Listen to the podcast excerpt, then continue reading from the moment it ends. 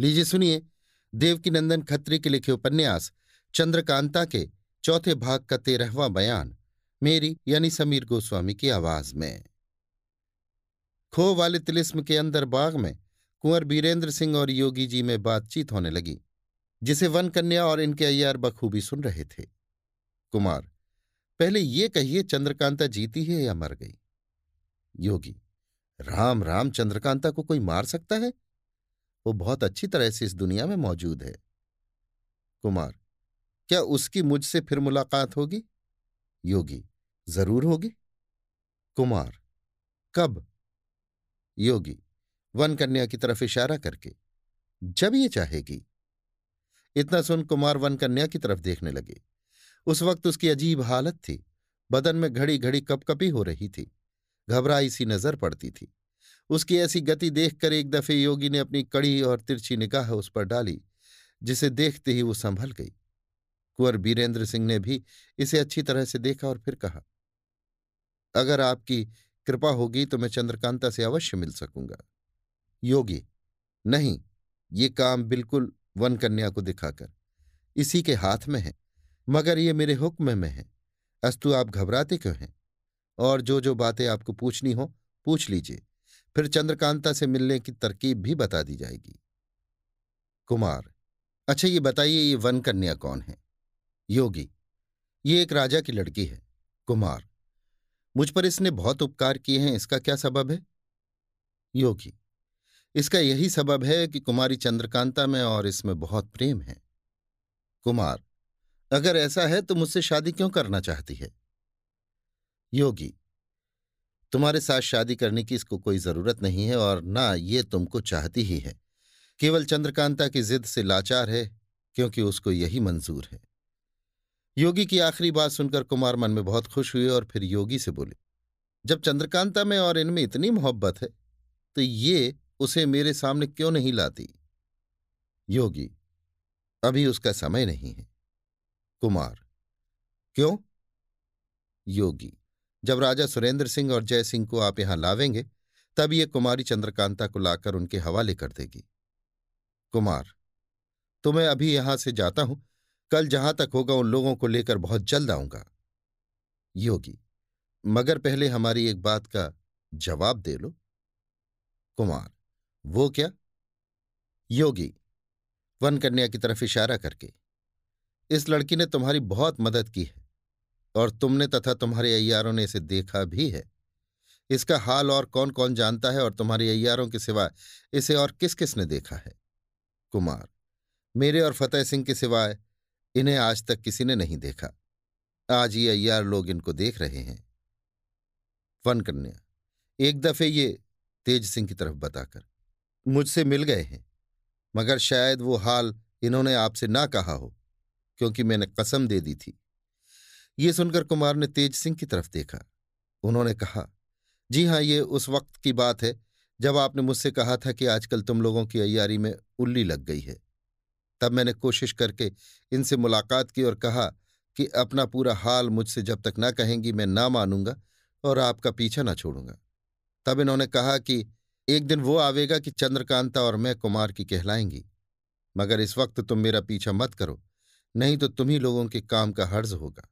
तब मैंने कहा कि अगर आप इस बात की कसम खाएं कि चंद्रकांता कुमार को मिलेंगी तो इस वक्त मैं यहां से चला जाऊं। इन्होंने कहा कि तुम भी इस बात की कसम खाओ कि आज का हाल तब तक किसी से न कहोगे जब तक मेरा और कुमार का सामना न हो जाए।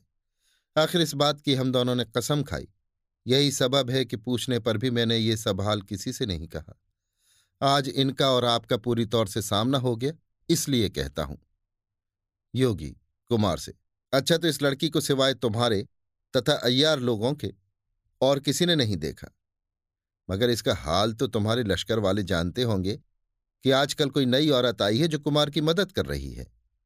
कुमार: नहीं, ये हाल भी किसी को मालूम नहीं, क्योंकि सिवाय अय्यारों के मैं और किसी से इनका हाल कहता ही न था, और अय्यार लोग सिवाय अपनी मंडली के दूसरे को किसी बात का पता क्यों देने लगे।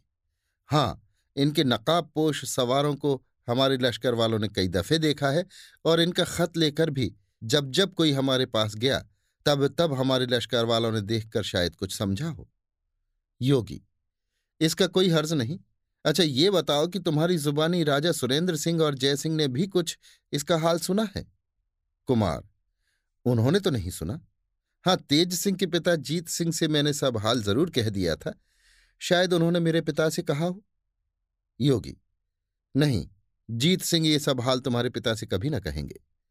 मगर अब तुम इस बात का खूब ख्याल रखो कि वन कन्या ने जो जो काम तुम्हारे साथ किए हैं उनका हाल किसी को ना मालूम हो। कुमार: मैं कभी ना कहूंगा, मगर आप ये तो बतावें कि इनका हाल किसी से ना कहने में क्या फायदा सोचा है? अगर मैं किसी से कहूंगा तो इसमें इनकी तारीफ ही होगी। योगी: तुम लोगों के बीच में चाहे इसकी तारीफ हो, मगर ये हाल इसके माँ बाप सुनेंगे तो उन्हें कितना रंज होगा, क्योंकि एक बड़े घर की लड़की का पराए मर्द से मिलना और पत्र व्यवहार करना तथा ब्याह का संदेश देना इत्यादि कितने ऐब की बात है। कुमार: हाँ ये तो ठीक है। अच्छा इनके माँ बाप कौन है और कहाँ रहते हैं? योगी: इसका हाल भी तुमको तब मालूम होगा जब राजा सुरेंद्र सिंह और महाराज जय सिंह यहाँ आवेंगे और कुमारी चंद्रकांता उनके हवाले कर दी जाएगी। कुमार: तो मुझे हुक्म दीजिए कि मैं इसी वक्त उन लोगों को लाने के लिए यहाँ से चला जाऊं। योगी: यहाँ से जाने का भला ये कौन सा वक्त है? क्या शहर का मामला है? रात भर ठहर जाओ, सुबह को जाना। रात भी अब थोड़ी ही रह गई है, कुछ आराम कर लो। कुमार: जैसी आपकी मर्जी। गर्मी बहुत थी, इस वजह से उसी मैदान में कुमार ने सोना पसंद किया। इन सभी के सोने का इंतजाम योगी जी के हुक्म से उसी वक्त कर दिया गया। इसके बाद योगी जी अपने कमरे की तरफ रवाना हुए और वन कन्या भी एक तरफ को चली गई। थोड़ी सी रात बाकी थी, वो भी उन लोगों को बातचीत करते बीत गई। अभी सूरज नहीं निकला था कि योगी जी अकेले फिर कुमार के पास आ मौजूद हुए और बोले, मैं रात को एक बात कहना भूल गया था, सो इस वक्त समझाए देता हूं।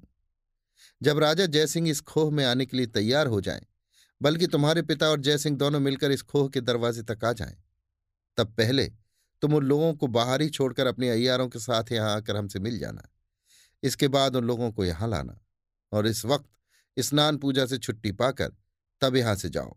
कुमार ने ऐसा ही किया, मगर योगी की आखिरी बात से इनको और भी ताज्जुब हुआ कि हमें पहले क्यों बुलाया। कुछ खाने का सामान हो गया।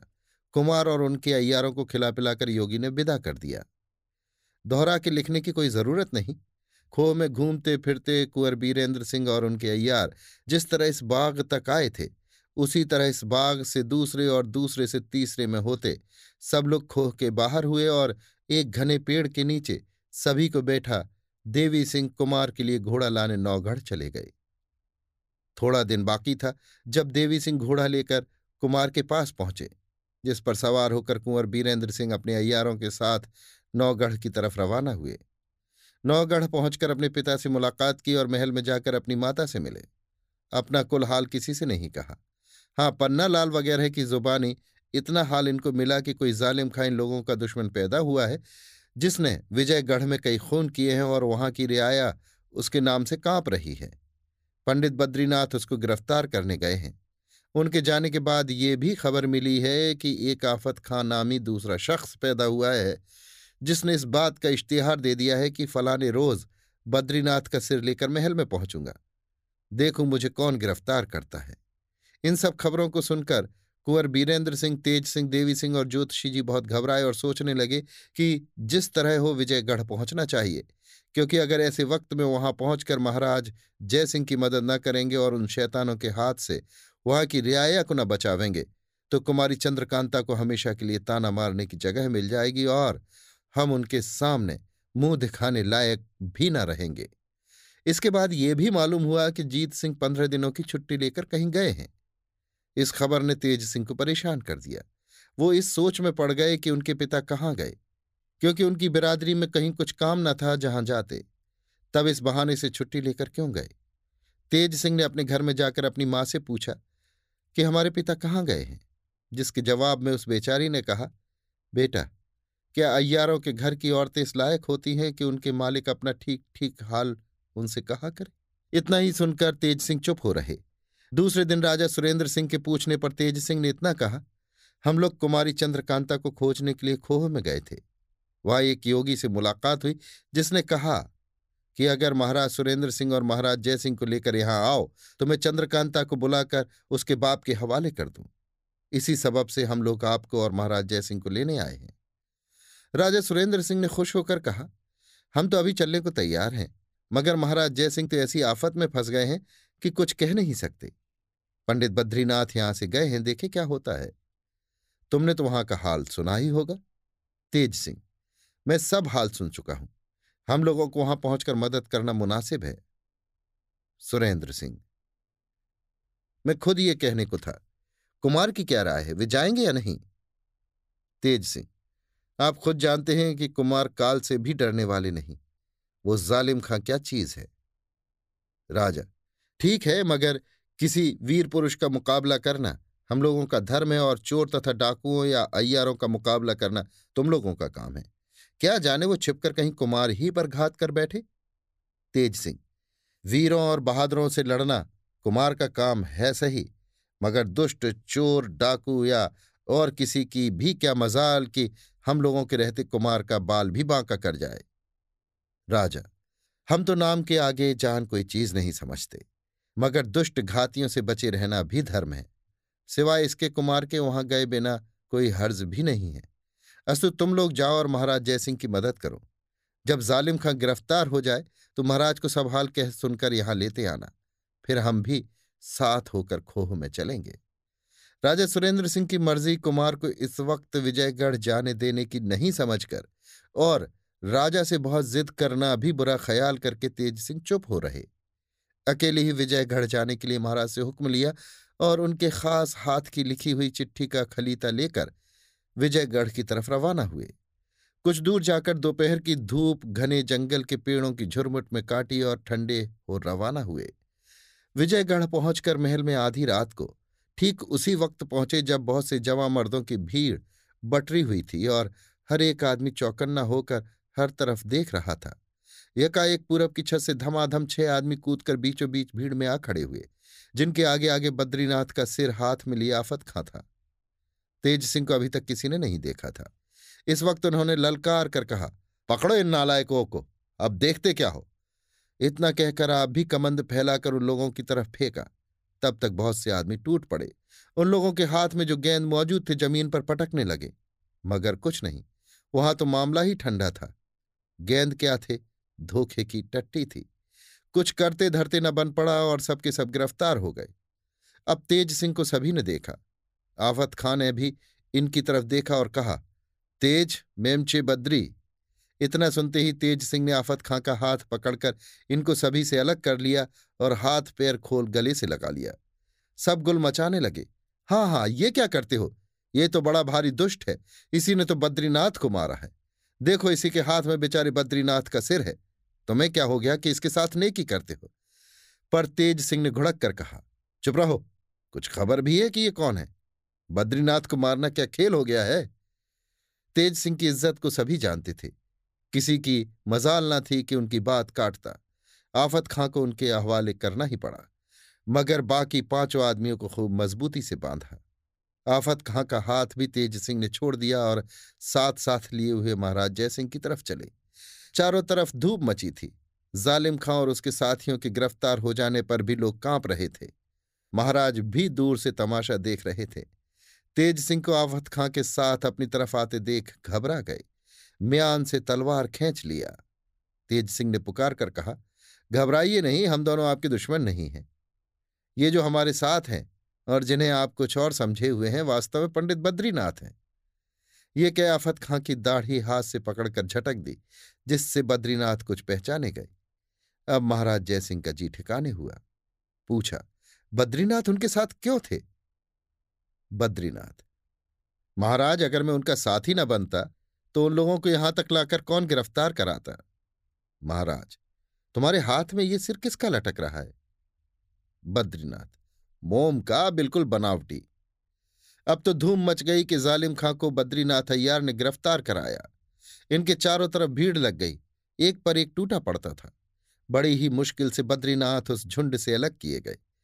जालिम खां वगैरह को भी मालूम हो गया कि आफत खां कृपानिधान बद्रीनाथ ही थे, जिन्होंने हम लोगों को बेढब धोखा देकर फंसाया। मगर इस वक्त क्या कर सकते थे, हाथ पैर सभी के बंधे थे, कुछ जोर नहीं चल सकता था। लाचार होकर बद्रीनाथ को गालियां देने लगे। सच है, जब आदमी की जान पर आ बनती है तब जो जी में आता है बकता है। बद्रीनाथ ने उनकी गालियों का कुछ भी ख्याल न किया, बल्कि उन लोगों की तरफ देखकर हंस दिया। इसके साथ बहुत से आदमी ही नहीं बल्कि महाराज तक हंस पड़े। महाराज के हुक्म से सब आदमी महल के बाहर कर दिए गए। सिर्फ थोड़े से मामूली उम्रा लोग रह गए और महल के अंदर ही कोठरी में हाथ पैर जकड़ जालिम खां और उसके साथी बंद कर दिए गए। पानी मंगवाकर बद्रीनाथ के हाथ पैर धुलवाए गए। इसके बाद दीवान खाने में बैठकर बद्रीनाथ से सब खुलासा हाल जालिम खां की गिरफ्तार करने का पूछने लगे, जिसको सुनने के लिए तेज सिंह भी व्याकुल हो रहे थे। बद्रीनाथ ने कहा, महाराज, इस दुष्ट जालिम खां से मिलने की पहली तरकीब मैंने ये की कि अपना नाम आफत खां रखकर इश्तिहार दिया और अपने मिलने का ठिकाना ऐसी बोली में लिखा कि सिवाय उसके या अय्यारों के किसी को समझ में ना आवे। ये तो मैं जानता ही था कि हाँ, इस वक्त कोई अय्यार नहीं है जो मेरी इस लिखावट को समझेगा। महाराज, हाँ ठीक है, तुमने अपने मिलने का ठिकाना टेटी चोटी लिखा था, इसका क्या अर्थ है? बद्री, अय्यारी बोली में टेटी चोटी भयानक नाले को कहते हैं। इसके बाद बद्रीनाथ ने जालिम खां से मिलने का और गेंद का तमाशा दिखला के धोखे का गेंद उन लोगों के हवाले कर भुलावा दे महल में ले आने का पूरा पूरा हाल कहा, जिसको सुनकर महाराज बहुत ही खुश हुए और इनाम में बहुत सी जागीर बद्रीनाथ को देना चाहा, मगर उन्होंने उसको लेने से बिल्कुल इनकार किया और कहा कि बिना मालिक की आज्ञा के मैं आपसे कुछ नहीं ले सकता। उनकी तरफ से मैं जिस काम पर मुकर्रर किया गया था, जहां तक हो सका उसे पूरा किया। इसी तरह बहुत से उज्र बद्रीनाथ ने किए, जिसको सुन महाराज और भी खुश हुए और इरादा कर लिया कि किसी और मौके पर बद्रीनाथ को बहुत कुछ देंगे, जबकि ये लेने से इनकार न कर सकेंगे। बात ही बात में सवेरा हो गया। तेज सिंह और बद्रीनाथ महाराज से विदा हो दीवान हरदयाल सिंह के घर आए। अभी आप सुन रहे थे देवकीनंदन खत्री के लिखे उपन्यास चंद्रकांता के चौथे भाग का तेरहवां बयान, मेरी यानी समीर गोस्वामी की आवाज में।